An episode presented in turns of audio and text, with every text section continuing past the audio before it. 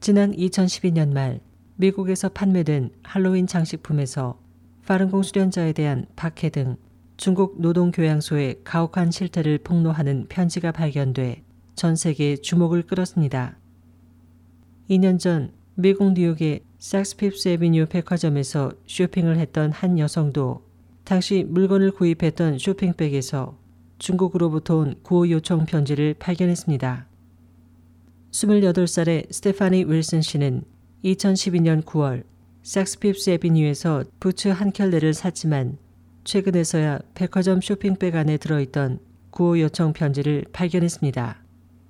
토나인 엠마뉴엘 엔종이라고 파란색 잉크로 서명된 편지 서두에는 연속 세 번에 걸쳐 help라는 큰 글씨가 쓰여져 있었고 남성의 사진과 이메일 주소도 있었습니다.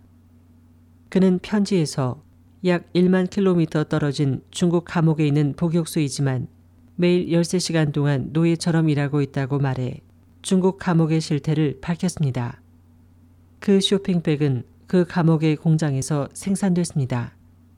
놀란 윌슨 씨는 곧바로 이 편지를 워싱턴 인권단체인 노동개조기금회로 전달했습니다. 기금회는 이메일로 편지의 주인을 찾았지만 실패했습니다. 그 후 뉴욕의 한 뉴스 사이트가 엔종 씨의 행방을 밝혀냈습니다. 그는 지난해 12월 석방돼 지금은 두바이에서 일하고 있습니다. 엔종 씨는 선전에서 영어를 가르쳤으나 2011년 체포돼 사기죄로 기소됐으며 본인은 당시의 혐의를 부인했습니다.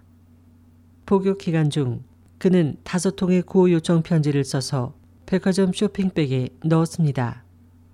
SOH 희망지성 곽지연입니다.